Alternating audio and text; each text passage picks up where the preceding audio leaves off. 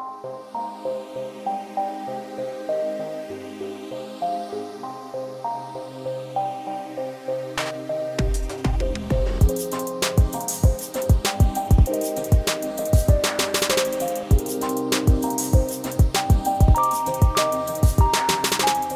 God tidspunkt og rigtig hjertelig velkommen til endnu en herlig episode af Noget om Film. Den bedste podcast, der kun taler om danske film, især øh, Adams Æbler, øh, Blinkende Lygter og Retfærdighedsryttere, tænker jeg. Øh, det er lidt under den podcast specifikt om de film, men øh, det er nu sådan, vi har valgt at gøre det. Så øh, velkommen til, og øh, velkommen til mine kære medværter, Lars. Hej, hej Johannes. Hej, Lars. Øh, Peter. Hej Johannes. Hej, Peter. Og, øh, og Freja. Hej, hej Lars. Hej Freja. Mm. Og Freja, øh, før vi går i gang. Øh, Tour de France er slut. Øh, hvad synes du? Altså, det er ikke rigtig slut. Jo, nu er der ikke flere bjergetapper. Det er slut. Nej. Øh, det, er, det har været en meget sjovt Tour de France, der er blevet angrebet meget, der er blevet kørt vildt, men uh, Pogacar har selvfølgelig siddet på det uh, fra nærmest første bjergetap. Men prøv at tænke, hvordan det havde været, hvis han ikke havde haft den der ene dag, hvor han havde været sådan fuldstændig vanvittigt meget bedre end de andre. Så har han stadig været bedre. Jo, jo, okay. Men altså, det været lidt spændende, ikke? Har det, har, har, har det været en ren tur i år? Det er det, jeg spørger. Har den været ren? Den er altid ren. altså, den er lige så ren, som uh, Rolf var. Godt. Rene altså, Rolf, alt det der med. Christina og sådan noget, det er bare en konspiration. Ja. Altså, der har lige været uh, Ratcha på et uh, hotel i dag, Lars, vil jeg sige. Uh, Ja. Det er der så ikke lige på snakket som om endnu, men det er sådan lidt, ja, der var en ret til, uh, ja, fransk politi Ja, det er ikke Sikkert ikke kommet ud fundet med noget som helst. De rensede hele Bahrein-holdets øh, øh, hotel, og øh, de fik lov til at starte, så vidt jeg er informeret fra. Er det, er det ikke korrekt? Jo. Øhm, Men der er heller ikke, altså de har heller ikke vundet noget, så det, selv hvis de dubbede, så er det jo ligegyldigt. de var ret dårlige til at dope sig. Så, øh, men det, er også, altså, det kan være, at politiet er kommet ind, har fundet en masse doping, og så tænkt sådan, ah, det, det er ikke ligesom uh, Gustav i uh, den herlige Tour de Pharmacy, hvor han uh, doper sig med cheetah blot, og så uh, vinder Because I han have of a cheetah doesn't make me a cheater. Klassisk. Øh, nå, så Tour de France overstået fra jer. Øh, øh, en dansker øh, på podiet. Hvad synes du om, øh, om ham? Jamen, han er, han er en smuk, smuk, smuk fyr. Uh, Okay. Måske verdens kedeligste mand, men ellers er han meget så. Men smuk. Han er, han er så meget forty, som man kan være. Han kan ikke være kedeligere end øh, Kasper Dolberg. Den anden store danske øh, sommersportsåbenbaring. Altså, nu har jeg kun set nogle af kampene, så jeg har ikke fulgt med til det udenom, så jeg kan ikke sige så meget om, om Dolberg. Nu har jeg kun set nogle af kampene, så jeg kan ikke rigtig udtale mig om det. Altså, jeg ved ikke, er han spændende på banen? Det er så lidt svært at svare på. Jeg snakker ikke om, om, om Vingegaard som rytter. Jeg snakker, hans er han? person er kedelig. Fordi jeg har set de der turstudier og sådan noget, hans familie og sådan noget. De, mm. Ja, det, han kan godt lide at være hjemme hos sin far og mor, så kan han godt lide at køre på cykel rundt i Jylland. Jeg har hørt, han er i familie med en, der bager meget. Altså, han er for ty, så det, jeg tror, det er umuligt ikke at være det. Men det er ikke en, der har været med i den store bagdyst. vi nogensinde har haft en anden film. Jo, hans, øh, hans, hans øh, kæreste, øh, mor var med i den store bagedyst, men så var hans kæreste så også med i en med sådan et, et special afsnit, okay. hvor de fik lov at tage en med. Ja, det vil elsker skal vel det, den her episode. Lars, du har set meget sport her i år. Jeg har set, Okay. meget, Jamen, det- set meget bagdyst. Du har set meget bagdyst. Okay, så ved du, hvem øh, Freja taler om her. Øh, øh, nej. En person, der har været med i den store bagdyst. Det burde være hint. Nå, Lars, det må jeg sige. ja, undskyld, jeg, jeg, jeg er sat. Jeg tror, hun hedder Rosa. Er det ikke rigtigt? Rosa. Øh, det kan jeg ikke huske. Det tror jeg. Oh, jeg, jeg tror godt, det ved, om det er. Øhm, jeg tror, hun var en meget folkekær øh, deltager i, øh, i øh, den store bagdyst, som jeg husker. Ja, hun er også meget folkelig. Ja, om det er godt at høre. Øhm, Lars, du har set masser til Kasper Dolberg i, øh, i sommerens EM. Det har jeg i hvert fald. Hvordan klarede han sig? Øh, han, øh, han klarede sig jo godt. Altså, flot, flot øh, præstation. Øh, han er lidt kedelig. Altså, de, det er en hård konkurrence om, hvem der er den kedeligste øh, sportsmand i Danmark, vil jeg sige. Øhm, jeg tror også, at Dolberg tager den. Han er, han er meget kølig, må man sige. Jeg vil gerne sige, at hvis man øh, står op på Google og siger, Rosa er den store, så autocompleter øh, Google til Mhm. bagdyst datter. Øh, Okay. Fordi folk er altså nu meget mere interesseret i øh, Rosas øh, datter, øh, folkekære Rosa, end, øh, end hende selv, desværre. Det er jo sådan, det, det, det er, hvad der sker, ikke? Jo, øh, Rosa var, var hele Danmarks starten. Vi skal anmelde en, en film i den her episode. Vi skal anmelde øh, øh, Retfærdighedens øh, Rytter. Den har vi da glædet os øh, meget til. Lars har i hvert fald glædet sig utrolig meget til den. Jeg tror, du har spurgt øh, 20 gange, hvornår den her kode kunne indløses, Lars. Mm-hmm. Øhm, så nu har du endelig fået lov til at se Retfærdighedens Rytter. Det bliver spændende at høre din, øh, særligt din vurdering, vil jeg sige der. Og, Og jeg har også øh, øh, påstået flere gange, at man nu kunne lege den. det er rigtigt. Det har været meget Har der, har kontroversielt. der meget fake news i den her øh, debat? Ja, det har der, det har der. Nå, men det bliver godt. Vi skal selvfølgelig også tale om en masse herlige trailers, som jeg ikke har set, og øh, en masse ting, som øh, jeg har set. Det kan I godt glæde jer rigtig meget til. Jeg har været syg, så jeg har set utrolig mange film. Det bliver fantastisk. Øhm, og hvem ved, måske lidt andre ting i, øh, i alle mulige andre gode segmenter, vi har i den her podcast. Så, er I klar? Mhm. Fedt. Peter, jeg ved intet om trailer-segmentet, som sagt. Uh, take it away. Jamen, så lad os starte med øh, det, det nye segment, som, øh, som Freja opfandt øh, sidste gang, som jeg nu har navngivet. Så nu er det et segment, um, som jeg tænker var, var et stort, stort hit. Øh, Og det er selvfølgelig øh, Jungle Cruise Watch, um, hvor vi ser og taler om øh, featurettes fra produktionen af Disneys øh, Jungle Cruise med Dwayne The Rock Johnson og Emily Blunt. Og øhm, Freja, jeg tænker, nu, nu, nu, var vi, nu har vi to jo snakket om det sidste gang, om øh, Dwayne Johnson og Emily Blunts øh, fremragende eller ikke fremragende kemi øh, på og bag kameraet. Hvad tænker du om, øh, om det nu? Bag have set kameraet? den her featurette. altså, Jamen, de har sådan interviews med dem jo. Det første, der, der er vigtigt at, at lægge mærke til, den her uh, action side-by-side Jungle Mhm, Cruise featurette, det er jo, at Jesse Plemons rent faktisk er med i sådan en halv sekund. Ja, jeg synes godt lige, jeg anede ham bag et gevær eller sådan noget. Ja, det var sådan, der, man kunne lige få et lille sneak peek på Jesse Plemons i uh, Jungle Cruise. Um, og det var selvfølgelig rart, fordi vi savnede ham Mm. i sidste uge. I den grad. Stadig ingen Paul Giamatti. Nej, men vi er ikke uh, 100 på, at han rent faktisk er med i filmen endnu. Men, IMDb det er hævder det. Det gør de. Uh, men IMDb er jo også uh, kendte løgnere. Det er selvfølgelig rigtigt. Øh, personligt kunne jeg rigtig godt lide øh, sådan helt i starten af den her featurette, hvor øh, man ser The Rock øh, efter et take sige, jeg var rigtig god i det der take, det var et godt take. Ja, men kan jeg altså, der er jo ikke noget bedre end at være sin egen hype man, og det, Det er det gør The Rock bare. Altså, han, han, han er ligeglad med, folk synes, han gør det bare.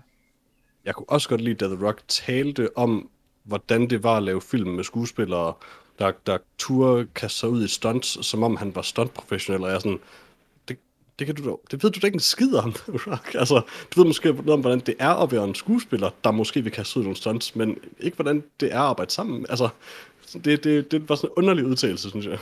Interviewet i Tom Cruise, der fortalte lidt om stuntene til Mission Impossible. Nej. Okay. Nej, altså, det, alle vil jo gerne være Tom Cruise eller Keanu Reeves lige nu, men altså, det er svært at nå det niveau. Uh, Emily Blunt, hun gør sit bedste, da hun løber hen over nogle meget brede brædder på et tidspunkt. Mhm. Um, det må sige, der, der gør hun det. Så det lignede i hvert fald, det var 2,5 meter op i luften. Ja, det var det. Altså, hun havde selvfølgelig en wire på sig også, Ja, ja. Og men var, altså, hun løber uden frygt. altså at kalde det brædder er måske, det var mere sådan et sådan 1-1,5 meter bredt gulv. Ja, altså man kunne Og måske løb forestille var, det var lidt sådan at gå, nærmest. Men, ja. men det så farligt ud. man, kunne måske forestille sig, at de havde lavet dem knap så brede, eftersom hun har en wire på, så de måske kunne få det til at se lidt mere spændende ud i filmen. Men øh, det har simpelthen ikke været, det har ikke været målet at gøre Jungle Cruise spændende. Det er mere, oh. jeg tror måske mere, det handler om stemningen og dialogen. Det kunne jeg altså godt have fortalt jer for sådan cirka fire featurette siden. Nej, nej, nej, nej. Anders. Hvor mange har du set af dem overhovedet? Det er featurettes. Vi Ikke trailers. Ikke trailers, Jørgen. Hvor mange featurettes har du set? Nul. Præcis, du ved ikke noget om det her. Hvad tænker du, Lars? Det, det, det, det, er din første gang, øh, du, det er første gang, du er med i Jungle Cruise Watch. Ja, ja, ja. Lars, bare før du kommer for godt i gang, er det her bedre eller værre, end dengang du blev tvunget til at se otte synchronic trailere? Uh, det her det er bedre. Meget, meget bedre. Jeg er glad for at høre, Lars. Øhm, jamen altså, jeg har jo nu øh, igennem denne her øh, øh, Jungle Cruise Watch øh, øh, fundet ud af, at Jesse Plemons spiller øh, prins Joachim. Mm-hmm, mm-hmm. Og det øh, gør jo mig excited. Fordi, hvad, hvad, hvad kan det betyde? Er det her, Han er meget høj, meget høj. ja, er, er det her en... Øh, er det virkelighed? Er det her en dokumentar om prins Joachim? Tænker jeg. Svaret er nej. Nå. Altså, jeg, jeg opdagede det i sidste og første episode af Jungle Cruise Watch, og blev mindst, jeg er i hvert fald lige så begejstret som dig. Ja. Altså, så det blev selvfølgelig hurtigt overskygget af, at jeg så bagefter opdagede Paul Giamatti åbenbart med i den film. Men jeg kan dog godt lide, at prins Joachim er med. Er prins Joachim med i den film? Ja, han spiller... Hvis det karakter hedder prins Joachim. Okay. Ja. Noget, jeg også lagde mærke til i den her Jungle Cruise Featurettes Action Side by Side 2021 Movie Clips trailer. Jeg er så glad for, at Det- du har husket øh, titlen. Jeg har, jeg har da trailerne fremme, når jeg snakker om Ah, traileren. okay, ja, er du ikke professionel? Jeg har bare NDB-siderne fremme. Øhm, Dwayne Johnson, ikke? Uh-huh. Han har sådan lidt proportionerne af sådan en treårig. Det er sådan lidt sjovt, ja. fordi han, og så når han den her sømandsuniform på, så ligner, han ligner mere sådan en treårig i et, øh, i et fast kostume. Det, Han, det er han ser lidt for cute ud på en eller anden måde, og jeg, jeg har svært ved at vurdere, i hvor høj grad det er tiltænkt. Altså, det er jo Disney. Og så, Ja, men det er Pirates også, og vi ved jo alle sammen godt, at øh, Johnny Depp, han ser jo mega cool ud. Altså, det, det er de rigtigt. der Du har- dreadlocks og, og bandana. Come on. Du har en pointe. Yeah. Lige så cool som i Waiting, Waiting for the Barbarians. Åh, oh, den var så god. Vi kan den begge to fire. God. Jamen, den, den så faktisk lidt god ud. det må jeg indrømme. Jeg Jeg læste tror, du ville kunne lide den faktisk. ja, det, det tror jeg også, jeg ville kunne. Jeg læste uh, om plottet, det lød ret godt. Vi havde så også en trailer, der hed Queen Pin sidste uge, som også var helt vildt god. Og det gav yeah. ingen mening. Man tænker ikke, den var god. Det var den. Nope. Velkommen til uh, Noget om Film uh, podcasten, hvor vi anmelder sidste uges podcast af Noget om Film. Ja, det er efterhånden begyndt, at det er, sket, det er sket mange gange på det sidste.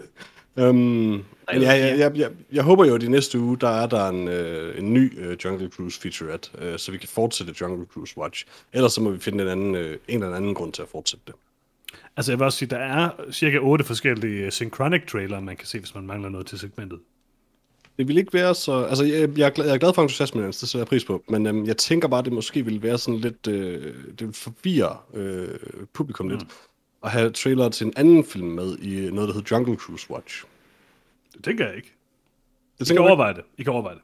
jeg, jeg, jeg nok over det. Jeg, det kan være, at jeg lige lave en øh, fokustest øh, på det. Mm. Godt at høre, godt at høre. Nå, men har I fundet flere trailers? Har vi da, eller jeg da. Øh, jeg lover ikke øh, noget om kvaliteten af det, men så lad os starte med en trailer, jeg ikke, øh, jeg jeg ikke selv... ikke Nej, så lad os starte med en trailer, jeg ikke selv forstår. Øh, traileren til Change the Rappers Magnificent Coloring World. Um, en meget, meget lang titel til, hvad der ligner en øh, koncertdokumentar med Change the Rapper. Um, det er så ikke særlig spændende. Er det en, en, en koncertdokumentar, eller er det bare en koncert? Eller er det Er bare interview forskel? med folk, der har set koncerten? For det har jeg der en bevidst ikke være. Jeg, jeg ved det ikke helt. Altså, der er vel en Altså, forskel. Jeg tænker, det kommer til at være klip af, eller hvad man siger, numre fra koncerten, måske i fuld længde for et par af dem. Øh, krydsklippet med interviews med folk, der siger, det var en fed koncert. Og så øh, også nogle skud af Chance the Rapper, der sådan laver øh, løjerlige ting øh, bag scenen eller sådan noget. Hvad for nogle løjelige ting? Det, det gør de altid sådan nogle.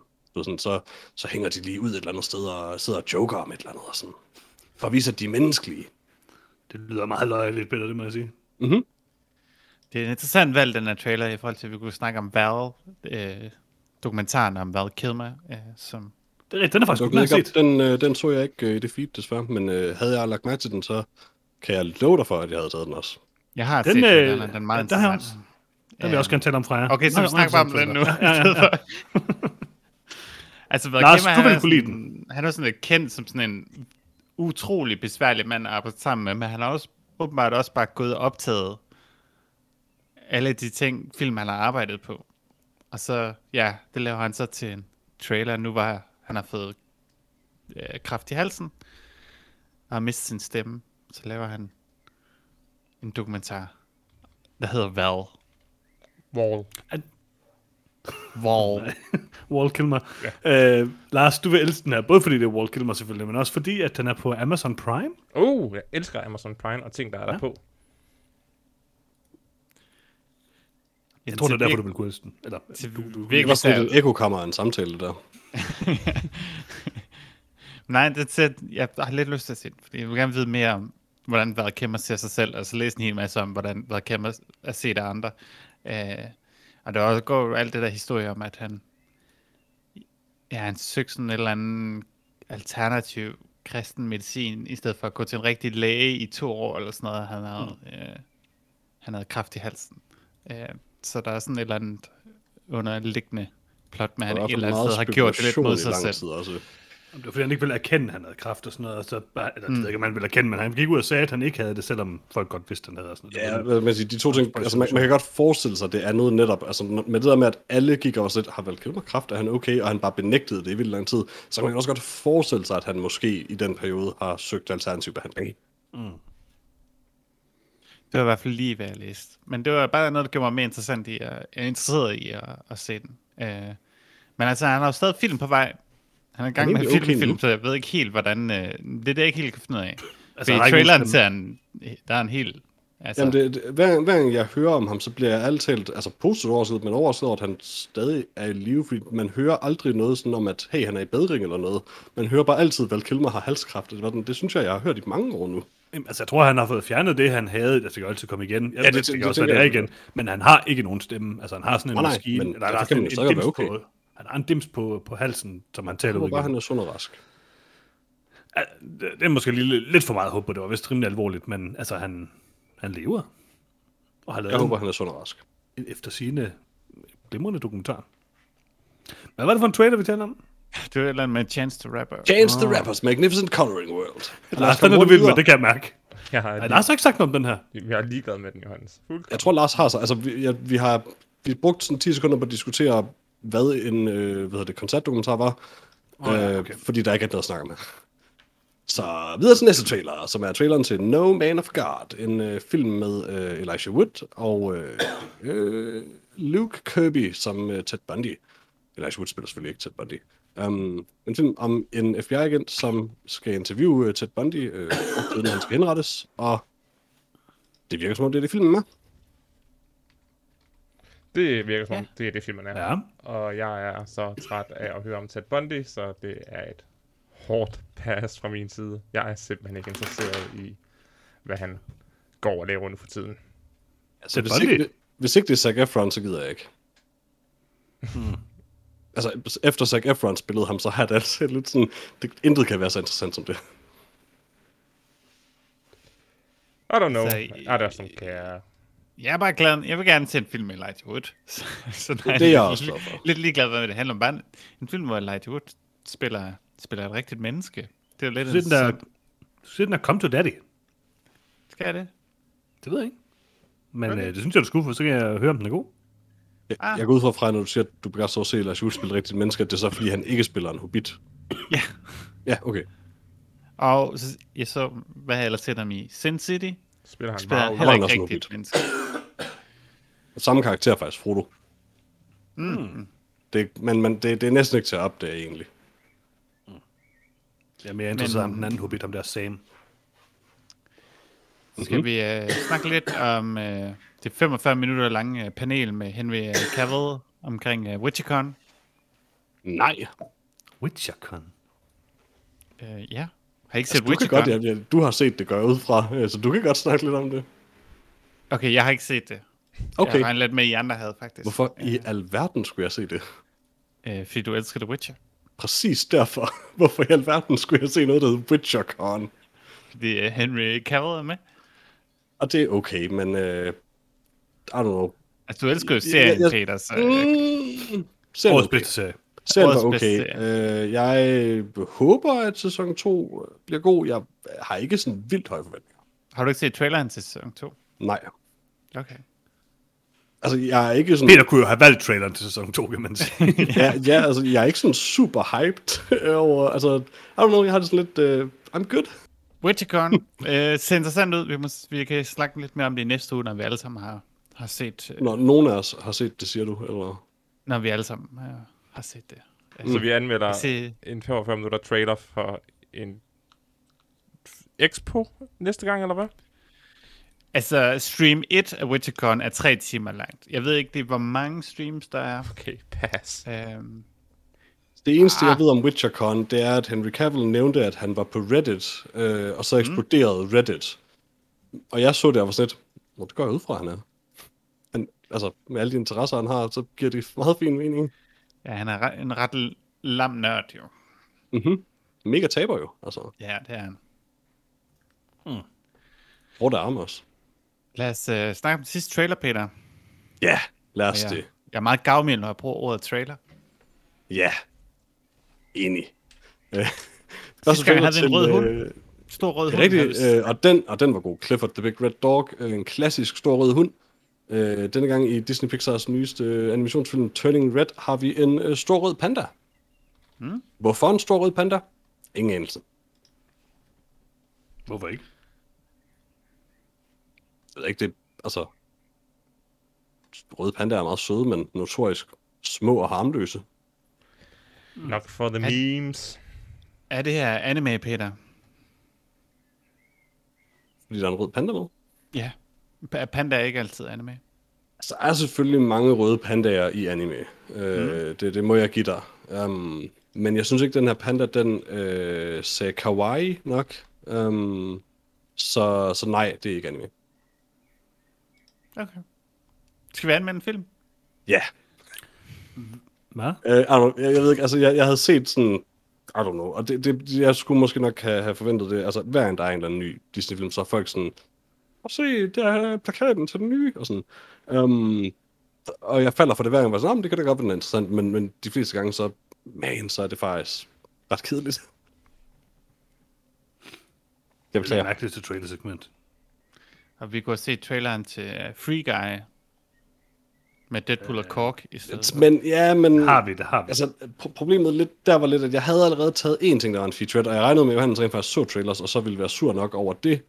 Um, at tage en 4 plus minutter lang uh, featurette. Det er ikke en om en featurette, det er en film. reaction. Ja, yeah, men det er ikke en trailer i hvert fald. Uh, det tror jeg, altså det havde Johannes bare ikke gået med til, men nu hvor jeg ved, at han ikke så traileren, så kunne jeg selvfølgelig sagtens have gjort det. Så det beklager jeg. Lad os bare sige, at vi så den.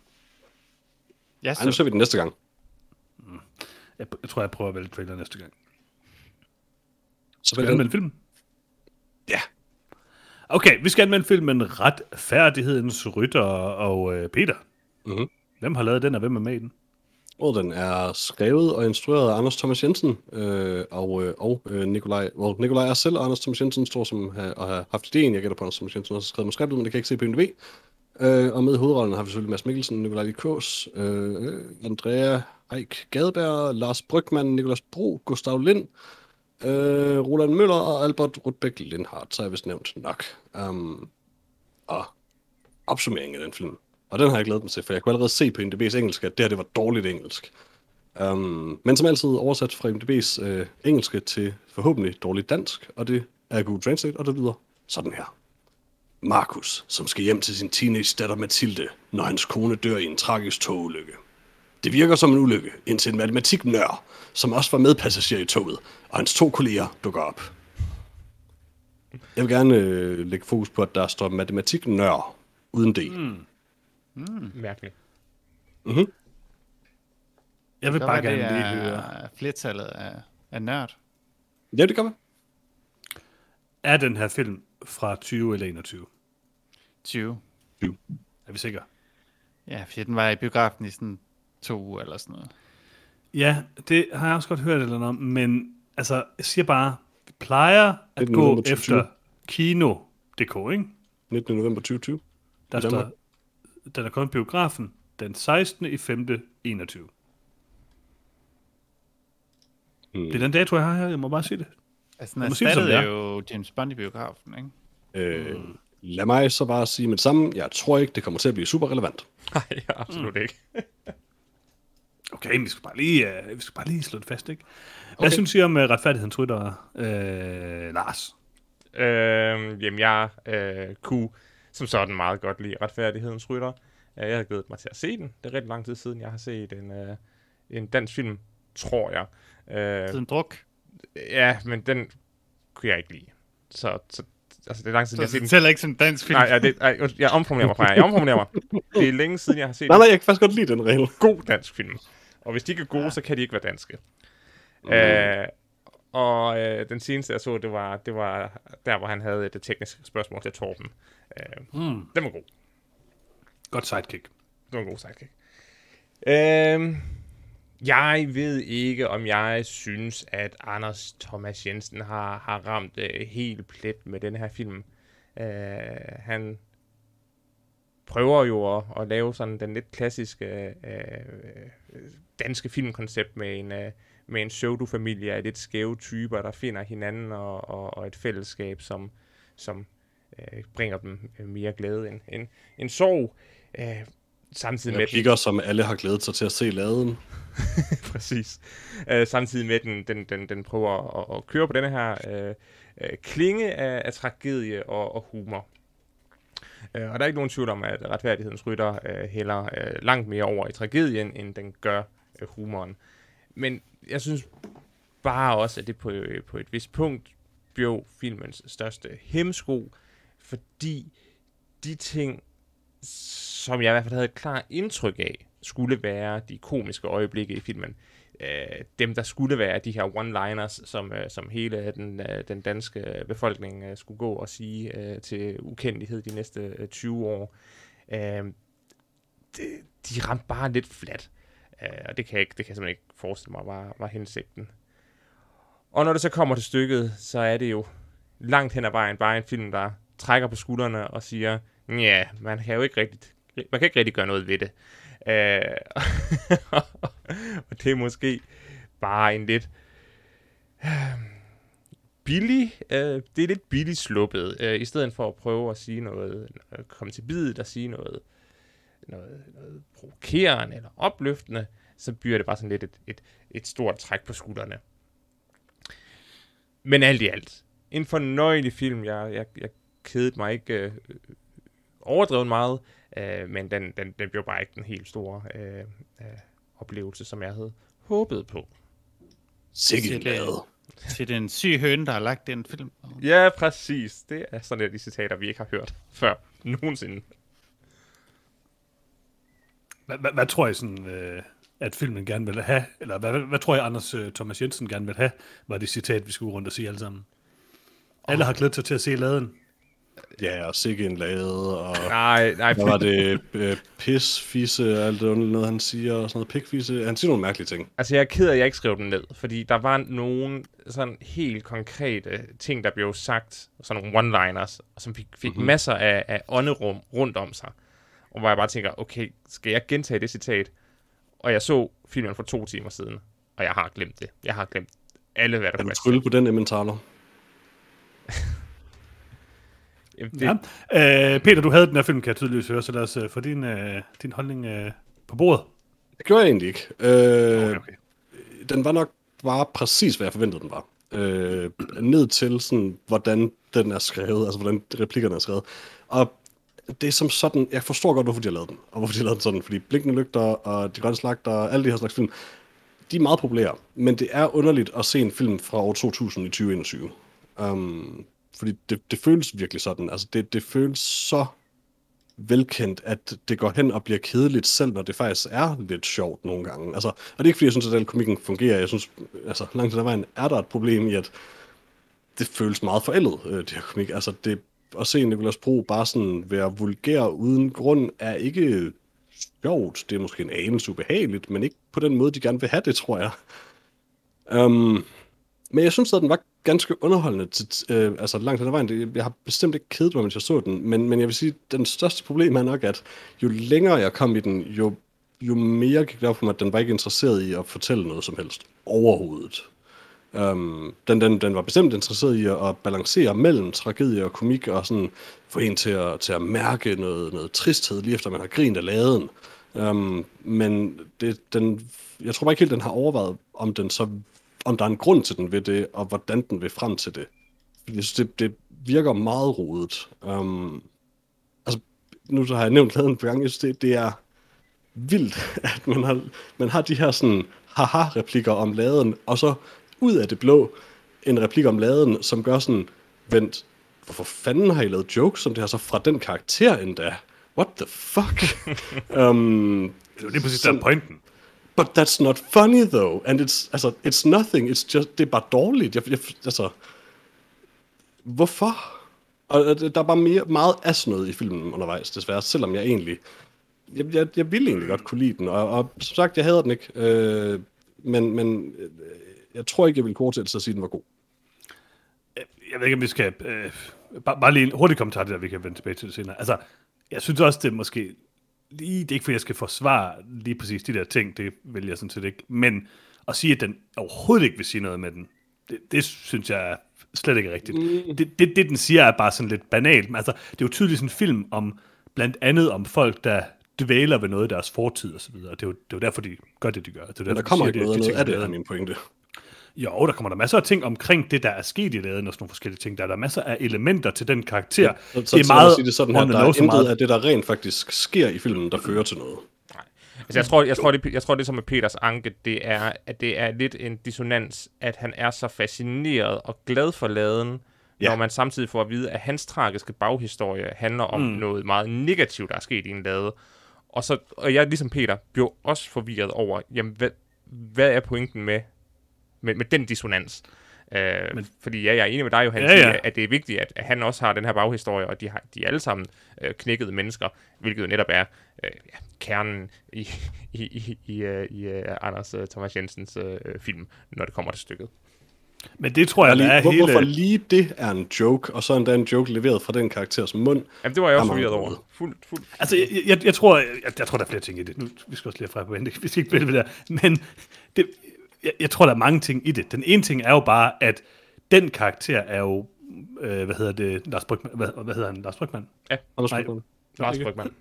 Jo, han, Lars la, Brygmann, la, fuck. Lars Brygman, ja. Hans karakter er jo sådan kendetegnet ved, at han ikke bare fortrænger ting, men sådan om, altså han gør ting til sådan det omvendte nærmest og sådan noget. Så jeg tolker det jo som om, at det der med, at han elsker den og lavet det, fordi det er det, han hader mest i verden. Og sådan. Altså, han siger det jo meget sådan tydeligt, der med sådan, jeg er ikke fra Horsens, jeg er fra Randers. Og sådan noget. Altså, det, det, er jo sådan lidt det der hans karakter. Jeg siger ikke, det er godt udført, jeg siger bare, at det er nok det, der er pointen med det. Men det bliver brugt som en joke, og der er ingen af de andre karakterers tragiske baggrundshistorie, der i den Det- grad bliver brugt som en joke. Nej, og så tror jeg måske på sådan lidt mere metaplan, eller sådan filmmager med, altså plan, så tror jeg da, at øh, det at, det synes jeg er en af de sjoveste jokes i filmen, der hvor han hele tiden snakker om laden i starten, at det lige pludselig bliver vendt rundt, og man så har det helt dårligt over, at man har grinet den joke, ikke? Altså, det, det, det er jo meget bevidst fra øh, Anders Thomas. Så jeg- jamen, jeg så tror kan man jo mene om det, hvad man er så, vil, men altså...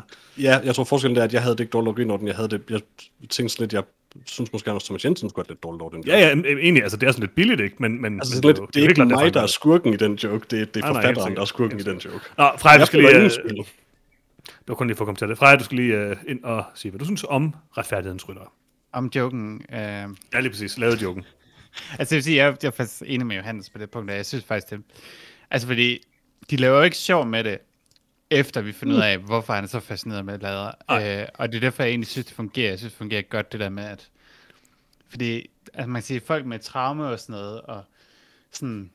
Og, og sådan joke med sig selv, og ligesom se ned på en selv øh, omkring det, er jo sådan lidt... Kan ofte være en del af det. Og det er tydeligvis, at han har brugt noget tid, når hun lader, og det er måske sådan sideløbende, han har fået en eller anden fascination med dem, eller sådan noget, han, eller han ligesom prøver at omforme det til noget andet. Jeg synes faktisk, det fungerede meget godt. Øh, i, I filmen overordnet, så altså, det er jo klart, at det er sådan en film, der giver en lidt øh, følelsesmæssigt piskesmæld på en eller anden måde. Altså, den prøver at være, være helt vildt sjov, men helt vildt dyb, og ja, handler om følelser, handler om sorg og tab og traume og sådan noget. Og det kan godt være lidt svært at følge med i øhm, de store spring, filmen tager, men jeg synes faktisk, altså, i sidste ende gjorde det filmen unik, fordi jeg synes ikke, at den, altså det der med at sige, at det er en film fra 2000, det er sådan set også lidt rigtigt, men jeg synes alligevel ikke, den på samme måde øh, matcher sådan noget som blinkende lygter. Øh, jeg synes, den, den har en meget mere alvorlig tone, og det er nok mm. også det, der skulle til for at lave den her film i 2021, det var, at man ligesom tog lidt en anden vinkel på det, og det synes jeg faktisk, den lykkes med. Øhm, selvom, ja, det er super virrende at se den her film. Øhm, men jeg synes, det er så godt, og jeg synes, at Mads Mikkelsen spiller godt nok til, at han ligesom kan ja, tage en med på den der rejse fra, fra humor til det dybt alvorlige øh, rimelig godt. Ja. Ja. Jeg, jeg synes som sådan ikke, at den var forvirrende at se. Jeg, jeg synes jo også, at, at skuespillerne, både Mads Mikkelsen og de andre, sådan set, øh, gør det rigtig godt. Altså Nikolaj Likos, for eksempel, også er enormt Ja, det er også bare det, jeg synes. Det var ikke... Ja, ja. Um, men jeg, jeg, altså mit problem med den er, at jeg, altså jeg taler om det med, at den er sådan lidt meningsløs, den kommer ikke frem til, det, der mener jeg mere, at altså, jeg synes ikke, der er en tilfredsstillende ark overhovedet i den her film, for nogen af karaktererne. Og mit problem med karakteren Lennart, og måden, der bliver, altså, der bliver joket om hans øh, baggrundshistorie, er at i modsætning til de andre, så er der absolut ingen forløsning for ham. Um, så han eksisterer kun som først en joke, og så en, hvad kan man sige, et, en, en, et ubehag for seeren på en eller anden måde, og så er det det. Og så ellers nogle, nogle jokes Han, for, for, han redder en anden karakter Ja. ja. jo fra samme skæbne, så det er jeg ikke helt enig i. Nej, det er heller ikke enig. i. Jeg synes, der er masser af... Han Det er faktisk næsten ham, der er mest... med de andre tre karakter, sådan, hovedkarakterer i filmen. det, det er næsten ham, der er mest forløsning for, vil jeg sige. Altså, han har jo et helt subplot, lige præcis som Freja siger, som handler om, at han, at han hvad hedder det, redder en fra at ende på samme måde som jeg, ham jeg, selv. jeg, jeg synes, det er for overfladisk til, til materialet, det synes jeg. Det synes jeg ikke. Jeg synes, det er... For mig fungerer det. Øhm, jeg, ved, altså, jeg har, jeg har som sådan Men masser... det var heller ikke, fordi det hele skulle handle om fucking Leonard. Altså, jeg, jeg nej. har bestemt større problemer med filmen, men det er Men- igen, jeg synes ikke, filmen er forfærdelig. Jeg synes bare, den er dårligt struktureret som, som et plot. Men det kan være, jeg lige skulle sige, hvad jeg synes så. Fordi Ja. jeg, synes, jeg synes sådan set, øh, det er ikke fordi, jeg er uenig med jeres øh, øh, kommentarer. Jeg, jeg havde masser af problemer, eller jeg havde masser af ting, som jeg kunne se, da jeg sad og så øh, retfærdighedens rytter, som jeg tænkte sådan, "Hom, det var da egentlig nogle sådan lidt underlige valg, eller det førte måske nogle lidt underlige steder hen, eller der er en masse sådan logik i den her film, som bare ikke rigtig giver nogen mening, øh, hvis man begynder sådan at dybt analysere plottet. For eksempel sådan hele slutningen, sådan, hvor, hvorfor sker der ikke noget? sådan, det giver ikke rigtig nogen mening, men øh, når, når det så er sagt, så synes jeg virkelig, at det var en, en god film på rigtig mange måder. Øh, jeg synes, det var en, øh, en ret sådan øh, øh, intens film, og øh, jeg, jeg synes, action-elementerne fungerer rigtig godt. Jeg synes faktisk, humor-elementerne fungerer overraskende godt. Jeg, kunne, altså, jeg, jeg synes, det fungerede okay, det der med laden. Jeg synes, det er sådan lidt, sådan lidt voldsomt at smide det i hovedet på publikum, øh, som vi også snakkede om. Øhm, fordi det er nemlig sådan lidt sådan, det er jo hans valg, øh, Anders Thomas Jensen, at gøre det på den måde, han gør det. Men jeg synes faktisk, det giver noget til, øhm, til den karakter. Og jeg synes, at alle karaktererne har nogle ret gode arcs og nogle ret gode historier. Jeg synes måske, Emmentatters karakter er sådan den tyndeste af dem, kan man sige. Der er ikke, der er ikke sådan super meget at vide om den her Valhorn-seance øhm, i løbet af filmen. Hvor meget der er at vide om Valhorns-chancen.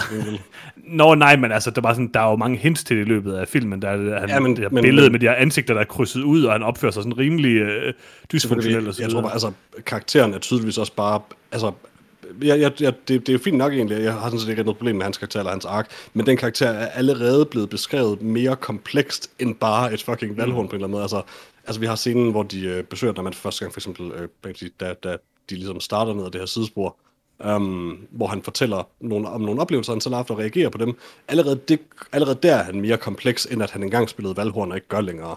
Så, Ja, ja. Det er sådan, og, det, og det er fint nok, men det, altså, så kan man heller ikke rigtig bygge hans karakter op om det. Men, men du er ret i, det fører lidt til, at han til en vis grad føles som, han på et eller andet sted lige så godt ikke kunne have været med i filmen næsten. Han har dog, synes jeg faktisk, et af filmens øh, stærkeste øjeblikke øh, ved restauranten. Det synes jeg faktisk er en af de... Det, det, den, Ja, det en af de scener i filmen, hvor jeg synes, det her øh, tragiske i filmen, og hvad kan man sige, hvor, hvor virkeligheden melder sig på en eller anden måde, hvor det fungerer aller, aller bedst. Og det, det er helt klart, fordi han, han sælger det så godt, synes jeg, øh, sin karaktersrespons.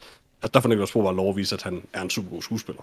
Altså for mig at se, så synes jeg, at det som øh, den her film den kan, det er, at den, alle dens elementer er rigtig gode. Action-elementerne er super gode, synes jeg. Øh, den er flot, den er velskudt, den er velinstrueret, den er sjov, øh, rigtig mange, øh, rigtig, rigtig sjov på rigtig mange øh, punkter, rigtig, rigtig tragisk på rigtig mange andre punkter. Det, som ikke fungerer, det er bare sådan sammenhængen i den, der er ikke sådan helt... Øh, altså, jeg, jeg, jeg synes i modsætning til jer, at den fører, altså den, den tager et sted hen, og den siger noget, som øh, jeg egentlig synes er sådan rimelig koncist, men sådan vejen derhen, plottet derhen og sådan noget, det er sådan lidt mere ligegyldigt. Det, det er meget tydeligt, at han bare smider det væk til sidst og siger, ja, slutningen det er ligegyldigt, det, det er pointen, der er vigtig her. Og det, jeg- jeg- det, Jeg tror, jeg er ret enig faktisk altså, det var okay, men, det var, altså, men der var masser af problemer med det. Det, som for mig fungerede, det var de her enkelte elementer, som bare var så gode. Altså, skuespillerne er fremragende, synes jeg. Mads Mikkelsen er genial i den. Øh, Nikolaj Likos er sindssygt god. Jeg, han er, altså, Otto er nok den karakter i filmen, jeg bedst kan lide. Øh, eller sådan, den ark er nok den, bedst, den jeg bedst kan lide. Øh, Øh, også helt klart på, på mange måder i hvert fald filmens mest umiddelbart sympatiske karakter, kan man sige. Han er jo Ja. hovedrollen et eller andet sted. Ja, ja, altså Lars Brygman fungerer sindssygt godt, Nicolas Bro fungerer rimelig godt. Altså, han har måske nogle mangler, men han er en god skuespiller, som du siger, Peter. Jeg synes, Gustav Lind, som vi slet ikke har talt om, øh, som Podoshka, er rigtig god. Og jeg synes faktisk, et af de bedste øjeblikke i filmen er hans øh, fortælling, øh, som jo indkapsulerer rigtig meget, hvad filmen handler om. Ja, og den kunne jeg også godt lide, at den, den var sådan lidt konebrødrene næsten, den scene. Ja, det var sådan lidt Jeg øh, A tænker- Simple jeg Man eller sådan noget. Ja, på starten Ja. på, hvad hedder den, øh, hvad fanden den? Uh, det er lige meget. Det man. A, A, A Simple Man. Øh, Den hedder bare ikke Simple Man, tror jeg godt. Det er også.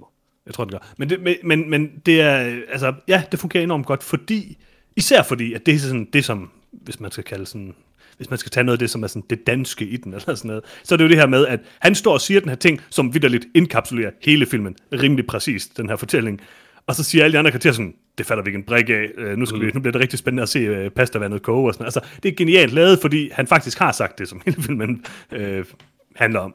Øh, jeg synes, at... Øh, jeg synes er der også, måske en anelse flat, når filmen allerede har behandlet det i scenen før, på en eller anden måde? Jo, men jeg synes bare, det, Det, er sådan... det, det, det, det fungerer som en fin scene, Ja. men, men den er måske ikke helt så, hvad kan man sige, øh, stor på en eller anden måde, som jeg tror, den, den er tænkt fra, han, fra karakterens side. Det er også lidt joking i scenen, men ved, man har lige haft den her sådan meget reelle scene om præcis det, og så har fået en allegori over det sådan lige bagefter er måske lidt on the nose, men, men det fungerer godt, synes jeg også. Um, jeg tror, mit overordnede problem med strukturen, der med, at jeg synes den ikke, at det fører nogen steder hen, det tror jeg egentlig, jeg, jeg ved også godt, hvorfor en pointe den frem til, jeg ved også godt, hvad den, hvor den egentlig hen med karaktererne. Jeg føler måske lidt, at den, den starter på at gå hen mod den naturlige konklusion, og stopper sig bare sådan et bræt og glemmer lidt, hvor den egentlig var på vej hen af, føler, jeg. Altså, jeg føler ikke, den k- går langt nok ned af den vej med karaktererne, når den begynder at gå derned af. Så stopper den bare sådan mm. lidt med det. Så er der noget bang bang action, og så slutter den. Men en ting, som jeg faktisk synes var overraskende positivt ved filmen i forbindelse med det action, det, det er, at jeg synes, filmen var meget lidt John Wick-agtig. De har sådan lænet sig rimelig meget ind i det, i, øh, og måske også lidt øh, Taken-agtigt og sådan noget. Altså, de har lænet sig rimelig meget ind i det i, øh, i, i trailerne og sådan hele promotion-delen, og det, det forstår jeg selvfølgelig godt, de har gjort, men sandheden er, at den, den er jo meget mere sådan en klassisk dansk Anders Thomas Jensen-film, end en øh, John Wick, eller øh, hvad hedder Nej, det? men der er helt klart en inspiration, altså i måden, helt klart, han ja. sådan, hvad kan man sige, øh, støt bare sådan går frem og frem og frem, mens han bare ja, mm. sigter forskellige sider. Altså, som om han sådan har set det hele ske på forhånd på en eller anden måde. Det er meget sådan mekanisk på samme måde, som John Wick er det et eller andet uden at gå helt så langt. Men det synes jeg også fungerede fint for karakteren, sådan set. Det passer godt til, hvem han er. Jeg vil sige, som far blev jeg ekstremt rørt over den her film. Øh, med alle de problemer, den har til trods, eller alle de sådan, plotmæssige valg, den tager, som er måske lidt dårlige og sådan noget, så sådan hele grundessensen i sådan, det, den fortælling om at være far, var sådan, altså, det her det er en af de sådan, for mig mest rørende film, jeg har set i rigtig lang tid, det må jeg sige. Altså, jeg Jamen, synes, det eneste øh, strukturelle problem, filmen havde for mig, det var sådan set bare, hvor lang tid den tog om at komme i gang.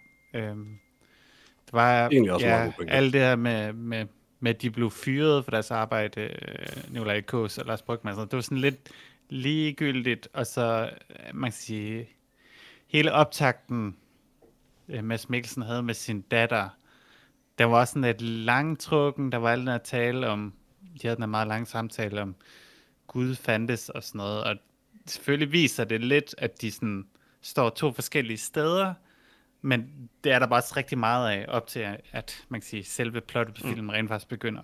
Øh, det synes jeg var trukket lidt i langdrag, og den tid, der blev brugt der, kunne godt have blevet brugt i, i senere film, hvor det rent faktisk går, går meget stærkt lige pludselig. Jeg kan, det kan jeg godt fordi jeg, jeg tror måske lige netop begravelsen og deres efterfølgende samtale om den er faktisk nok den mest centrale scene af det forløb, tror jeg, for mig i hvert fald. Altså det, det, det fungerede rigtig godt for mig, den dialog. Fordi den opsummerer det egentlig ret godt, deres konflikt på en eller anden måde. Men, men du har ret i, at der brugt meget lang tid på det. Altså, jeg er jo personligt vildt glad for øh, Anders Thomas Jensens film. Jeg er faktisk, altså jeg tror måske Blinken er lygter er den, jeg mindst kan lide. Altså, den er rigtig god og sådan noget, men den gør ikke sådan vildt meget for mig. Men altså, jeg synes Adams Æbler er en af de bedste danske film, der nogensinde har lavet. Øhm, og jeg ved ikke, om den her den måske overgår Adams Æbler, men for mig er det, er det tæt på. Altså, det, det er sådan de to film, som de har så meget emotionelt i sig på en eller anden måde. Og det kan jeg rigtig godt lide, når han, når han går i den retning. Øhm, så mange film har han jo ikke lavet, øh, hvor han har instrueret i hvert fald. Han har skrevet en masse, en masse film. Øhm, men jeg synes bare, at øh, når han går all in på den her emotionelle kerne, som han gør i Adams Æbler og Retfærdighedens Rytter, så, så fungerer det for mig. Jeg synes, altså, jeg synes som sagt også, filmen den er ganske udmærket. Øh, men jeg tror, altså, der er bare for mange steder i filmen, hvor jeg stadig ikke kan lade være med at tænke sådan, der, der kunne det have været bedre, der kunne det have været bedre, der kunne det have været bedre. Og igen, det er ikke en dårlig film af det, men, men det forhindrer den i hvert fald for mit vedkommende fra at være en, øh, i at være en fantastisk film. Lars, Men jeg, jeg synes også, at der, hvor filmen bliver fanget, øh, nu, nu, nu konkluderede du øh, en ting, Johan, øh, Johan, som jeg ikke er helt enig i, fordi du konkluderer, at filmen er sjov. Øh, og, og det synes jeg desværre langt hen ad vejen ikke, den er. Øh, og jeg kan sagtens forstå, at en film som Adams Æble, som jeg også synes er, er fabelagtig, øh, den bare er øh, politisk problematisk, øh, hvis man lavede den i dag. Øh, jeg husker, at det i Adams Æbler, hvor Nikolaj Bro øh, bliver ved med at voldtage øh, kvinder, der er bevidstløse, øh, eller hvert fald prøver på det. Det, det lyder rigtigt. Det, det, Jo, det, det- mener jeg er hele hans ting i det, og, og, og han er, Ja, han, det er han, han, det var vel egentlig også hans gennem- gennembrudsrolle, fordi han, han spiller så Ja. fantastisk i den film. Øh, og, og mit problem med retfærdighedens rytter, det er, at hvor de tidligere film er hyle morsomme, mens de behandler rigtig tragiske ting, så er denne her omvendt. Den er virkelig, virkelig tragisk, mens den behandler, mens den rører lidt ved, ved nogle humoristiske ting. Øh, og, og den, det setup, synes jeg bare aldrig rigtig klikkede for mig. Så ville jeg hellere have haft, øh, at de bare havde kørt den, altså pr- undgået alle de her sjove ting. Kørt den ren øh, anti-humor, hvor de bare ikke prøver at være sjove, men hvor det bare er hele præmissen og hele, øh, hvad der sker i filmen, der, der så er det, der egentlig er, er underholdende og sjov i sidste ende. Øh, og så vi også bare have ønsket, at, at slutningen... Øh, jeg forstår ikke, hvorfor de ikke kunne, kunne læne ind i, i actiondelen af filmen, og så ligesom færdiggøre det plot, før de kom med, øh, med, med åbenbaringen. Fordi åbenbaringen kommer, og så er der bare det sidste opgør, der skal, der skal rasles af, og det har ikke Jeg ved, hvad, den, den frustration havde jeg faktisk ja. også med, at sådan, this is all well and good, men vi ved alle sammen godt, hvad den næste scene er, på Præcis. en eller anden måde. Og- Fordi altså, det tog kan ikke stoppes alligevel, og, og det er der også noget sandt ved, men det bearbejdes heller ikke, det der med, at det her, det kommer, altså det er som om, de sådan lidt glemmer alt om det på en eller anden underlig måde. Ja, ja, altså det, det, det, filmen bliver hurtigt afsluttet. Jeg er helt enig med Freja. Jeg synes også, den, den tog lang tid om at komme i gang. Uh, det kunne have været gjort mere gelente, uh, men ja, det, det er selvfølgelig for at køre den der lidt mere danske hverdagsstil, for lige at lutte os ind mm. i, at det her det er et hverdagsdrama, før de crazy ting begynder. Uh, men jeg vil også hellere have haft tiden uh, til at, at udforske ramifikationerne af, af deres handlinger, og ikke så meget, hvorfor de gik i gang med, med deres handlinger derfor, øh, jeg kommer... Øh, skal vi gå over til karakterer? Er, er vi så småt der, eller hvad? Fordi... Øh, Jeg har, jeg har et spørgsmål. Nå, okay. Hvorfor var Lennart med til det pitch? Hvem har tænkt, det var en god idé, at Lennart var med til det pitch? De er jo venner. Ja, men Kolleger. det er ikke ualmindeligt. der lavede det. At, altså, det ville ikke være underligt, hvis Otto var den eneste, der præsenterede det. Lennart var ikke...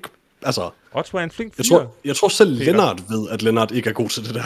Otto er en flink fyr, og Lennart er, er, er, er, påmasen, og det, det, selvfølgelig er han med. Selvfølgelig er det ham, der ødelægger det.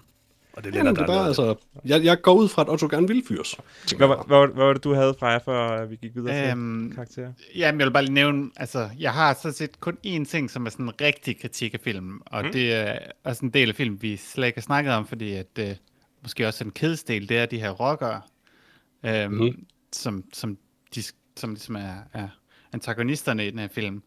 Og ja, de er bare ikke overbevisende som, som rocker. øh, og Roland Møller er ikke sådan specielt intimiderende.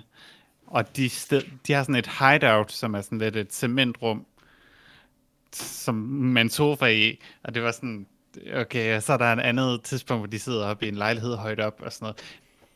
Altså, jeg kunne godt tænke mig, at de... Altså, det er svært at få tid til i en... Øh, i en, en film med så mange hovedpersoner, og få tid til at virkelig bygge skurkene ud, men jeg tror, de kunne opnå meget ved mindst at gøre lidt mere ud af sådan set design og sådan noget, for det var, det var ret svagt. Øhm, og så var der også det der helt underligt med at have sådan en datter. Altså, jeg kan forstå, okay, de skurkene, de skal være helt vildt homofobisk for at være onde, men så kommer der hans datter lige pludselig ud og sådan siger eller andet, det er hendes ene scene, hun kommer ud 15 år og siger eller andet homofobisk, og en person følger mm. på Instagram. Wow. Det var bare sådan lidt, okay, hvad, øh, hvad, hvad, hvad var pointen med det? Rock, rockeren Ja, er ja. sådan lidt stereotype øh, 2000'er billede af, hvad en rocker er. De kunne godt have, Ja. have været lidt mere... Øh, Ja. Men det, Det- det, det er jeg kan jeg- godt, de jeg sad- jeg lidt sad på dem. Jeg, jeg, jeg sad faktisk og tænkte nogle af de sådan, jeg tror faktisk ikke engang rockere taler sådan der længere, hvis jeg skal være helt ærlig. Nej, jeg tror også, de er mere øh, ops på Det er det. mere woke. Ja. Honestly, I think so, maybe. Ja, det er det nok. Men altså, jeg, jeg tror også, altså, det det er jeg faktisk meget enig med dig i, Freja, at, øh, at det kunne... Altså, de formår aldrig rigtigt, og det kan godt være, det er en pointe i filmen, men de formår aldrig at gøre de her rockere særligt truende, eller særligt noget som helst, eller... Altså, og det kan jo godt være det hele pointen med filmen, at man ikke rigtig skal føle noget for dem et eller andet sted. Det Øh, tror jeg skal- bestemt, det er, at det, det, det, er, en hens, det, er, med, altså det er bevidst, at de er en karikatur på en eller anden måde. Men jeg er enig i, at jeg, jeg tror, jeg synes heller ikke, at det fungerer. Ja, det er ikke så meget det. Altså, det er også med det der med, sådan, altså, de kunne jo have gjort sådan, at de var enten flinke eller neder. Altså, de er sådan rimelig nederen i den her, ikke? Altså, men de bare ikke særlig meget med.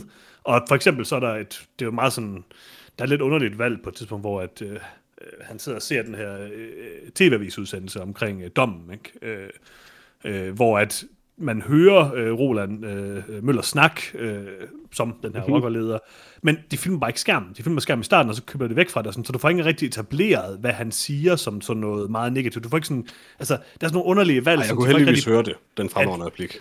Ja, du kunne høre det, men jeg mener bare sådan, det er mere det der med, at du kunne godt have sådan dvælet mere ved ham, og så have fået ham til at sige et eller andet, som har gjort, du har tænkt sådan, okay, de her, de er enten farlige eller nederen, eller hvad det nu er. Så i, i Jeg stedet synes, for, så det sådan gjorde det fint nok, egentlig. ja, men det gør det, men det er bare sådan, altså, jeg er enig, der er ikke så meget af dem, og de er ikke sådan helt etableret nok til, at man sådan rigtig får noget specielt forhold til dem. Man Nej. glemmer lidt, de er der. Ja, Dog altså det sige, eneste sådan rigtig onde, de gør, det er at brække Cycles uh, Sirius' fingre, sådan, men det er sådan helt hen mod slutningen af filmen. Og det eneste, de- er også hurtigt til at sige, hvor at de befinder sig. ja. Fornuftigt. Honestly, jeg synes, det var forfriskende at se en person endelig agere fornuftigt i sådan en scene. Der var ikke rigtig noget, sådan, udover at han selvfølgelig fik brækket fingrene, var der ikke rigtig nogen konsekvenser for ham ved at være så... Hans, Øh, lad, mig, lad mig sige det nu. Hvis jeg nogensinde gemmer mig for nogle rockere, og du Ja. ved, hvor jeg er, de kommer og tror dig, fortæl dem med det samme, hvor jeg er. Selvfølgelig, jeg vil gøre det samme. Hvorfor, hvorfor skulle man ikke gøre det? det tror jeg, der er mange gode grunde til, Peter, umiddelbart, men... Øh, Det ved jeg ikke. Vil du ikke gerne ikke dø, for eksempel? Altså, jeg forstår ikke folk, der sådan spiller tough i situationen. Sådan, vi ved aldrig godt, du ender med at fortælle det alligevel, så hvorfor skal du sådan miste alle dine fingre og tænder i forløbet? Der kunne jo jeg godt være nogen, så man er siger så sådan, okay, måske vil jeg hellere dø, end den her person. altså, Det kan ikke. Johannes er henne på politistationen. Prøv, jeg kan jo bare fortælle dem, hvor Johannes er, så ringe til Johannes bagefter og sige, hey, Johannes, du skal lige gå andet sted. Altså, de du tog ham ikke jo nogen med, ikke? Peter. Nej, men, det brækker alle dine at-. Fordi i, i mit scenarie, der, der håndterer jeg det meget bedre end, øh, end, end Julius. For fanden Du har lige sagt, at du vil sige det med det samme, og det er en af grundene Ja, til at men, få men jeg, jeg ville fingrene. gøre det på sådan en måde, så de respekterede det. Og så ville de bare lade mig gå og sige, han var godt nok en flink fyr, og så ville jeg ringe til dig og sige, hey, du skal lige gå andet sted. Jeg tror, jeg skal give den her film nogle karakterer nu. Yes. Lars, Ja, der var jeg slap, det er. Øh, jeg var ikke særlig vild med retfærdighedens rytter, men jeg øh, kan dog godt anbefale folk at se den, så den får tre af mig. Ja, øh, jeg, jeg har brugt, som jeg af en eller anden grund tit gør, når jeg synes, den film er udmærket, rigtig meget tiden på at snakke om, hvor dårlig jeg synes, den var. Øh, men jeg ved ikke, jeg tror bare, det er, fordi jeg synes, kritikpunkterne nogle gange er det mest interessante at tale om. Men jeg synes sådan set, alt i alt, at Retfærdighedens Rytter er en, er en ganske fin film. Øh, underholdende fra start til slut egentlig. På trods af nogle lidt øh, underlige beslutninger. Men så jeg giver den 3 4 også. Brian? Jeg kunne rigtig godt lide filmen, man kan godt anbefale den. Uh, jeg synes også, at de ting, der er blevet talt dårligt om vores hovedperson i filmen, det synes jeg overhovedet ikke passer. Emmentaler er fantastisk, uh, og han har et helt vildt fedt meltdown, fordi opløsningen på en skærm er for, for dårlig. Det kender vi jeg, alle sammen. rigtig, som jeg rigtig godt kan lide, og jeg kan relatere til. Uh, så jeg giver den 4. Um, jeg synes, den var, den var øh, helt gennem god. Uh, lidt sær film, der er lidt, ja, måske lidt for mørk til den eget gode, men uh, jeg, jeg kunne rigtig godt lide den. Jeg alle sammen godt forstå frustrationen over en dårlig opløsning. Jeg synes generelt, den uh, scene er virkelig god. Er Både det med opløsningen, men især også, da han kommer ned og siger, kører du en i9-processor? Og Lennart så siger sådan, ja, med sådan en stolthed i stemmen. Han så bliver mega sur over det. Det er rimelig godt. Hvad skulle man ellers køre? Ja, og så kan jeg ikke lide, når folk står ned af hans ledninger. Det er rigtigt. Det, det, var, det, det, det, var, det kunne jeg godt forstå. Uh, jeg vil sige, for mig var det relevant, hvornår den her film uh, var fra, fordi det her, det er, uh, hvis den her film havde været fra i år, så havde den muligvis overgået The Kid Detective som den bedste film, jeg har set i år. Uh, nu er den fra sidste år, så den kan nøjes med at være den bedste film fra sidste år, jeg har set i år. Mm. Så 4 ud af 4. Altså det her, det er en, jeg synes, det er en fremragende film. Den har en masse ting, som jeg måske selv ville have valgt på en anden måde, men det kan jo være, hvis de så har gjort det, at jeg ikke har synes det andet var lige så godt. Så, men ved, jeg er ikke filminstruktør, Anders Thomas Jensen er sikkert klogere end mig, men øhm, for mig så er tror det en, en af de bedre danske film i rigtig lang tid. Roland Møllers sidste replik var måske filmens sjoveste replik. Den var rimelig god. Nå, skal vi komme videre til, hvad vi har set til den sidst? Yeah. Lars, hvad har du set? Absolut ingenting. Nå, hvad har du så lavet? Øh, jeg har sat ud i haven og nyt solen, og Nå, Det lyder fornuftigt. fældet nogle træer? jeg har ikke flere træer, jeg har fældet dem alle sammen. Okay. Skal du så have plantet nogle nye, eller sådan? Nej, jeg skal asfaltere. Okay, okay. Asfaltere? Ja, så er jeg fri for at slå græs også.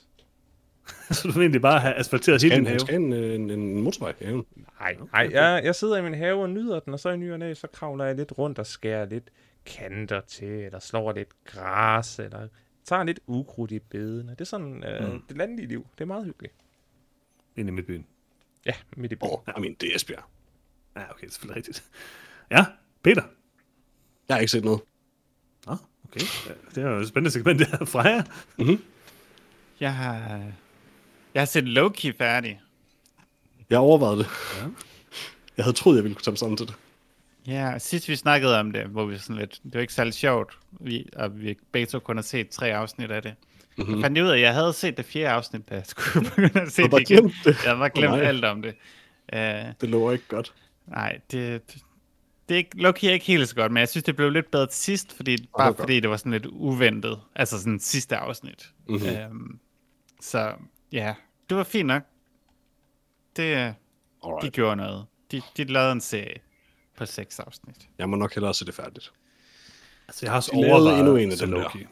Ja, jeg- men jeg har bare lidt, altså jeg har, altså min kone spurgte, om vi skulle se Loki, og så sagde jeg, jeg ved ikke, om vi kan, for vi har ikke set alle de der andre mærkelige tv-serier. Men selvfølgelig kan du det. De, de er jo ikke direkte sammenhængende. Skal man ikke se WandaVision for at forstå, hvad det var? Eller, du ved ikke, Freja, skal man? Nej. Okay, super. Det har jeg heller ikke indtryk af. Men de, så er altså, jo- de er ret meget enkeltstående historier, de her tre. Men nu er jeg fuldstændig glad, fordi nu giver det ingen mening. Hvorfor skal jeg så se det?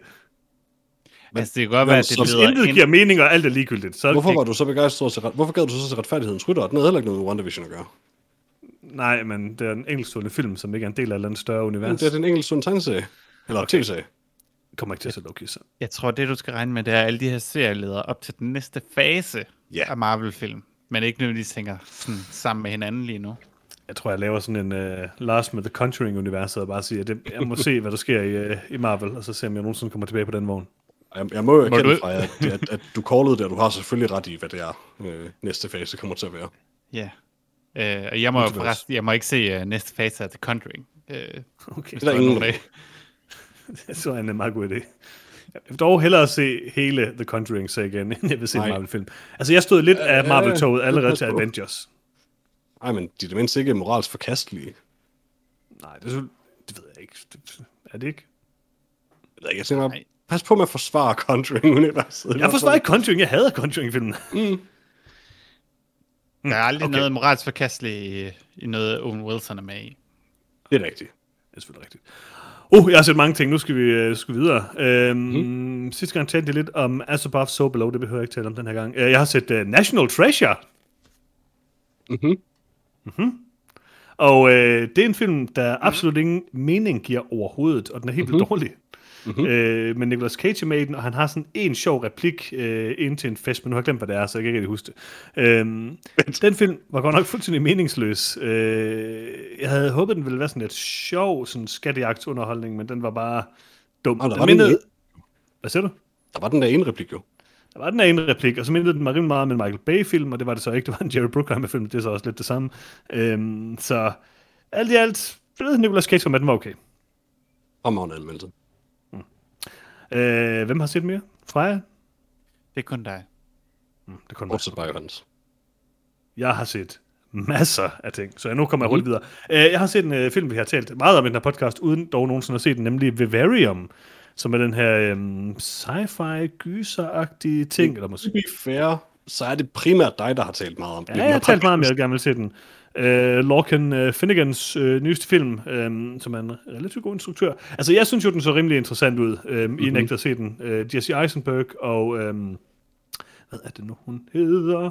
Uh, Imogen Poots uh, spiller uh, to, et ungt par, der uh, skal købe deres første hus, og uh, de tager så med en meget uh, speciel uh, ejendomsmælder ud for at se sådan et uh, nybyggerkvarter, hvor alle husene ser fuldstændig identiske ud. Uh, himlen ser meget uh, blå ud, og græsset ser utroligt grønt ud osv. Og så øh, mens de er på den her fremvisning, så øh, smutter ham der fyren på et tidspunkt, og så er de bare alene tilbage, og kan aldrig slippe ud og køre rundt i sådan en loop hele tiden. Øh, hver gang de prøver at komme væk fra huset, så vender de bare tilbage til øh, huset igen. Og øh, den er, altså, det er jo rimelig meget ligesom at se sådan et øh, afsnit af, øh, hvad hedder det, Twilight Zone, eller hvad hedder det, øh, eller måske sådan noget øh, Black, øh, hvad hedder det nu, den der serie, nu har jeg glemt, hvad den hedder. Black Mirror? Ja, den er sådan lidt Black, Black Mirror-agtigt. Øh, og måske er den... Jeg ved ikke, om man kan sige, at den er for lang. Den er rimelig kort. Det var en god spinningfilm, jeg så, mens jeg kørte på min cykel. Det tog sådan en halvanden times tid eller sådan noget. Men den, har, den er faktisk rimelig god. Altså, jeg kan godt lide den. Den er ubehagelig. Den har nogle øh, rimelig creepy ting. Og hvis man har prøvet at leve det her forstadsliv med børn og så videre, så Så ved man, hvor skræmmende det er, eller? Ja, altså, altså det, var, jamen, det var det der med, for eksempel, der er rigtig mange øh, scener i filmen, som er for eksempel den her lille dreng, der bare sådan dukker op, øh, som de skal passe, og som vokser rimelig hurtigt og er rimelig skummel. Men altså, alle de ting, han er gør, den oplevelse, skumle. du har. Hvad siger du? Det er også den oplevelse, du har som, som far.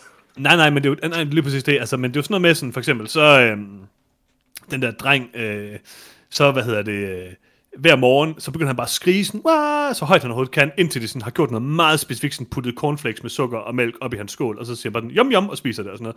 Og nej, det er ikke sådan, det er at være far, men det er mere bare sådan, det, det er alligevel lidt sådan der, at være far. Jom, jom. Øhm, og sådan, han begynder sådan at stå og sige sådan, ligesom en hund hele tiden, sådan, wuff, wuff, wuff, wuff, wuff, og løber sådan rundt i hele huset på sådan en mega creepy måde, men det gør børn jo også, og så er det bare sjovt. Så det hele er bare sådan det samme som... Altså, det er jo enormt tyk symbolik, øhm, men, men hvor de så tager alt det, som egentlig er hyggeligt og rart, og så gør det creepy i den her film. Og jeg synes, det fungerer ret godt. Øh, og en, en, en ret øh, god lille øh, sci-fi gyser ting. Jeg kunne godt lide den. Den er altså meget bedre, end øh, jeg tror, I tror, den er. så, Den har Jeg kan godt anbefale den. stadig et stort problem, og det er, Jesse Eisenberg er med. og han er rigtig god i den. Jeg kan godt lide Jesse Eisenberg, så det er ikke noget problem for mig. Det er bare, jeg så Now You See Me, den der til podcasten, tror jeg engang, og det, altså, Den har jeg heldigvis aldrig set. jeg tror, vi har anmeldt den. Det er dit tab, Peter. Det må jeg bare sige. Er du sikker på, at du ikke var med til at anmelde den? Ja, ja jeg er helt sikker. Du er, jeg tror, det var en skriftlig anmeldelse, du lavede, Peter. Mm. Øhm, Det var måske bare mig og Mikkel, så. det er muligt. Men i hvert fald, så øh, synes jeg, at Vivarium er relativt god. Der er ikke nogen, der har fundet noget, de har set siden sidst. Nej, jeg har ikke set noget, mens du har fortalt. det kan være, du Jeg har det. Faktisk, jeg har faktisk set en film i mellemtiden. Okay, fandme. Jeg gider ikke snakke om for næste gang. Nej. Øh, jeg har, Filmen Dark Souls. okay, jeg har genset uh, The Raid 2. Nu så jeg jo The Raid her for noget tid siden. Um, mm-hmm. Og jeg har jo altid uh, stået meget stejlt på, at The Raid 2 er den bedste The Raid-film. Mm-hmm. Og du har været uh, meget imod mig, Peter, og du helt siger, Ja, nej, nej, nej, det kan, det kan du bare ikke huske, det kan du bare ikke huske.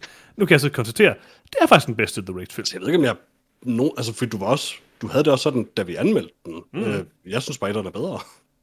Jeg ved ikke, jeg synes, de begge to er rigtig gode, og etteren er måske lidt mere tight, toeren er sådan lidt mere crazy og øh, out there, og det, øh, det kan jeg godt lide. Øhm, den, den minder på nogen måde, minder sådan lidt om en blanding af den amerikanske og den sydkoreanske Oldboy. Øh, jeg kan godt lide det. Altså, jeg synes, det er øh, en Med super... rosten. Den her indonesiske øh, øh, gangsterfilms ultravolds-genre er bare fed, og det her det er en af de bedste for mig, vil jeg sige. Øhm, så jeg var ret vild med den. Så tænker jeg, at vi skal anmelde The Tomorrow War næste gang, ikke? Ja! Yeah. Du skal se noget på Prime, Lars. Mhm. Mm-hmm. Øh, så det må vi... A Classic Horror Story er også kommet på Netflix, og hvad, hvad synes I? Hvad er I mest til? det der for os alle sammen med på anmeldelsen? Oh, oh.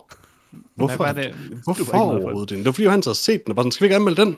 Nej, jeg sagde bare, at vi skulle se den, så vi kunne tale om den i det her segment, som vi har lige nu. Vi Hvis anmelder vi anmelder det det samme film og taler om det i podcasten, så er det en anmeldelse, Johannes. Ikke nødvendigvis. Men øh, så anmelder vi det næste gang. Det er fint. Så har jeg set noget andet til gengæld. Jeg har selvfølgelig for, øh, altså det er jo sådan en årlig tradition, jeg har set uh, Tour de Pharmacy, apropos uh, Gustav og uh, Cheetah. Mm. Og uh, det skal man jo gøre, når man ser Tour de France. Jeg går også ud for, at du har set den fra jer. Øh, nej, Genset den. Nå, okay. Den er stadig sjov, det må jeg sige. jeg ser den kun 1. januar. Nå, okay. Nok. Den er stadig sjov, men man kan godt... Øh, altså, der er nogle af jokesene, der er sådan, måske er lige lidt for... Altså, nogle år gamle. Den er ikke, det er ikke mest woke-film, øh, må man sige.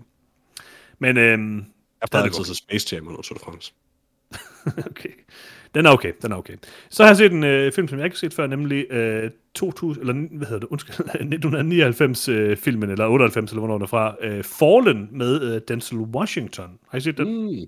Øh, ja, jeg kan fandme ikke huske meget af den. Så jeg har altid gerne ville se Fallen. Jeg plejer sådan tit, når jeg skal enten læse en ny bog eller se en ny film, så plejer jeg at google sådan, bedste film med twist, eller noget, finde en twistfilm, jeg ikke har set, fordi jeg elsker twists. Og øh, Fallen har altid været sådan en film, hvor folk har sagt sådan, åh, oh, det er et crazy twist, der er til sidst. Og så begynder jeg sådan at læse, hvad den handlede om, og det er sådan noget, okay, det er sådan øh, overnaturligt detektivgyser, hvor Denzel Washington skal opklare et mysterie om en mærkelig dæmon, der render rundt og besætter folk. Det er sådan rimelig meget right up my alley, så jeg tænkte, den skal jeg se. Og øh, den var også rimelig sjov. Øh, der er nogle gode skuespillere med. Øh, Denzel Washington spiller faktisk enormt godt i, i den her. Han, altså, jeg synes jo generelt, Denzel Jamen, Washington kan være Han, sindssygt han god. kan én ting, men han kan den ting godt. Ja, og han gør det rigtig godt i, i den her, det må jeg sige. Øh, John Goodman er rigtig god i den, Donald Sutherland er med, og øh, James Gandolfini, og de er faktisk alle sammen gode, og det er sådan lidt en, det er faktisk en ret interessant gyser, fordi den handler om det her med, at at der er den her mærkelige dæmon, der sådan kan besætte folk ved sådan at røre ved dem, så hopper den sådan fra den næste til den næste til den næste person. Øhm, så den kan sådan følge efter ham ude på gaden, ved den sådan hopper fra ja, en person til den næste, og det, det fungerer ret godt. Jeg kan ikke bare hoppe til ham. Øh, jamen, det er jo det, der er hele pointen i filmen. Øhm, men, nej, det kan den ikke, men det prøver den på. Øhm, mm. Men jeg ved ikke, altså, det er sådan en af de der klassiske 90'er gyserfilm. 90'er gyserfilm er jo, som vi husker fra vores øh, øh, gamle special, så er det nok min yndlings øh, gyser tid. Andy, man. Og, ja, lige præcis. Og det har bare, 90'erne havde nogle vilde gyser-koncepter, men, øh, men den her, den er måske ikke sådan, den... Øh, så- vild er det ikke. Øh, det, det er et sjovere koncept, end, end selve handlingen er i hvert fald, men jeg kan meget godt lide forholden. Og nu er jeg næsten færdig. Jeg har set uh, The Amazing Jonathan, som jeg tænker er noget, der er måske lidt interessant for dig, Lars. Um, Aha. det er nemlig sådan en af de her uh, twist-dokumentarer. Ja. Uh, twist og twist. Det er sådan lidt tickled-agtigt. En øh, filmmager, som har lavet sådan nogle ting sammen med Tim and Eric, øh, beslutter sig for at lave en øh, dokumentarfilm om The Amazing Jonathan, som er sådan en, øh, tryllekunstner. I kan nok godt huske ham, når I ser ham. Han var sådan Ja, det lyder kendt- faktisk bekendt. jeg var sådan kendt i USA, og var sådan en crazy try- tryllekunstner, der gjorde sådan nogle vilde ting, og havde sådan en mærkelig sketch-agtigt show, og han var ikke så kendt i, øh, herhjemme, men altså, var sådan lidt i... Angel. Ja, altså, Chris Angel har købt rigtig mange tricks fra... Øh, han er med i filmen, Chris, Chris Angel blandt andet og sådan noget. Men Så- Jeg vil bare, det ville bare være bedre, hvis det var Chris Angel. Jamen, altså, de er sådan lidt i det samme sådan, segment med Penn and Teller og alt det. det og, de kender sammen hinanden, men, men The Amazing Jonathan, han øh, melder så på et tidspunkt ud, at han er dødeligt syg af en, øh, en eller anden sygdom. Øh, nej. en hjertesygdom, og ja, at han skal dø. Og så vil den her fyr, øh, Ben Berman, eller hvad han hedder, han vil så lave en dokumentar om ham. Og det begynder han så at gøre, øh, og snakker med ham her fyren, og han, det bliver, han vil selvfølgelig prøve at komme tilbage på scenen, og han fortæller, hvordan han har mistet alt, og nu skal han bare slappe af, og konen er bange for, at han vil tilbage på scenen, fordi det kan tage livet af ham, og alt sådan ting. Og det er jo sådan lidt det, den starter med at handle om. Ham her fyren er rimelig crazy, og sidder og tager stoffer sådan på kameraet, men det, det bliver sådan helt vildt metagtigt, fordi så mens han skal sådan lige til at vise ham, hvordan han ryger crack, så hvad det, cutter den til sådan en telefonsamtale, de har, hvor han siger sådan noget med den, jeg synes, ikke, jeg synes ikke, du skal vise mig at ryge crack alligevel. Jeg synes, du skal sætte en sort bjælke op, så er det okay, og så kommer der sådan en sort bjælke på, så er der sådan lidt sådan en metalag i den. Men så lige pludselig, så viser det sig, at, hvad det, at han har hyret et andet dokumentarhold til at lave en anden dokumentarfilm om ham. Og så bliver det sådan en underlig kamp mellem de her dokumentarhold, der skal prøve at lave den bedste dokumentarfilm. Og så udvikler den sig bare derfra og bliver rimelig crazy. Mm. Øhm, jeg ved ikke, om jeg vil sige, at den fører til nogle lige så vilde steder som nogle af de andre, men den fører nogle, nogle semi-interessante steder hen, og slutningen er rimelig sjov. Øhm, og jeg synes, den er værd at se. Øhm, kort øh, dokumentar på en anden time kan ses på filmstriben. Klart anbefalesværdigt. Jeg tror, du vil kunne lide den også. Altid. Dejligt. Og det var det. Så har jeg ikke set flere film. Hvad var den hed igen? The Amazing Jonathan. Okay. Ja, Chris Angel er, er ret god i den, det må jeg sige. Er Chris Angel med? Ja, ja, det der er der. Men seriøst? Ja, Sådan for real, for real? ja. Jeg skal, jeg skal se den, jeg skal se den, jeg skal se den. Weird Al og Penchilette Ja, ja. og Eric Andre og Jeg skal se den, jeg skal se den, jeg Carrot skal se den. Jamen, prøv, jeg er ligeglad med, altså, you had me at Chris Angel. Der, er- ja nu afstår jeg en lille smule af den, men det, det, det er ikke så vigtigt der. Så det, Hvis er det ikke, ikke har med Chris Angel, hvis jeg har Chris Angel at gøre det, så vil jeg ikke høre det. Jeg vil ikke uh, spoiles. det har ikke med Chris Angel at gøre. Øh, men der er på et tidspunkt, hvor at, øh, de taler om det der med at vise, at han tager stoffer og sådan noget i filmen. Og så på et tidspunkt, så har ham der Amazing Jonathan sagt til ham sådan, hvis du ryger crack med mig, så må du godt vise det i filmen.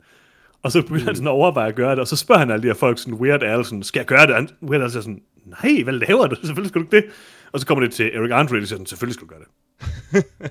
så det er meget Mm. klassisk. Så øh, ja, det er en god film. Jeg kan godt lide den. Jeg glemte, jeg har set en ting til. I slipper ikke. Øh, jeg har set en, øh, en øh, young adult øh, gyser på Netflix, der hedder Fear Street Part 1, 1994. Har I hørt om den? Har vi flere segmenter nu, inden vi skal igennem? Nej, ikke rigtigt. Jeg ved ikke engang, hvad du sagde. Nej, men det, ja, desværre så ved jeg godt, hvad han sagde, fordi Netflix har brugt enormt Ja. meget energi på at fortælle mig, at Fear Street Part 2 er kommet, og Mhm, mm-hmm. det har efterladt mig med et spørgsmål, jeg egentlig ikke er interesseret i at få svar på, men som Mhm. mm. jeg ikke kan få tjekket væk alligevel, som er, hvad er Fear Street Part 1? Du kan glæde dig til senere i dag, hvor at, øh, Netflix øh, vil prøve at fortælle dig, at part 3 er kommet, Peter. Øhm, Nice. Det er en serie af tre film, øh, som de har udgivet hen over de sidste tre uger, eller sådan noget, fire uger, eller hvad det er, øhm, som hver især foregår i sådan bestemt, i, den foregår i den samme verden, øh, som jeg forstår det, jeg har kun set den første, trods alt. Fucking Øh, øh, så. Det er en trilogi. ja, men jamen, jeg ved ikke rigtig, hvad det er, for jeg har ikke set de andre. Altså, det er sådan lidt en Goosebumps-agtig horror-ting, men den er rimelig brutal og rimelig young adult-agtig. Der er en masse blod og vold i den, så den er ikke helt sådan Goosebumps-agtig, men den er heller ikke helt så sådan øh, voksen, som, han, øh, som så mange andre gyserfilm er, kan man sige. Og den er jo helt vildt dårlig, øh, så jeg vil ikke anbefale den.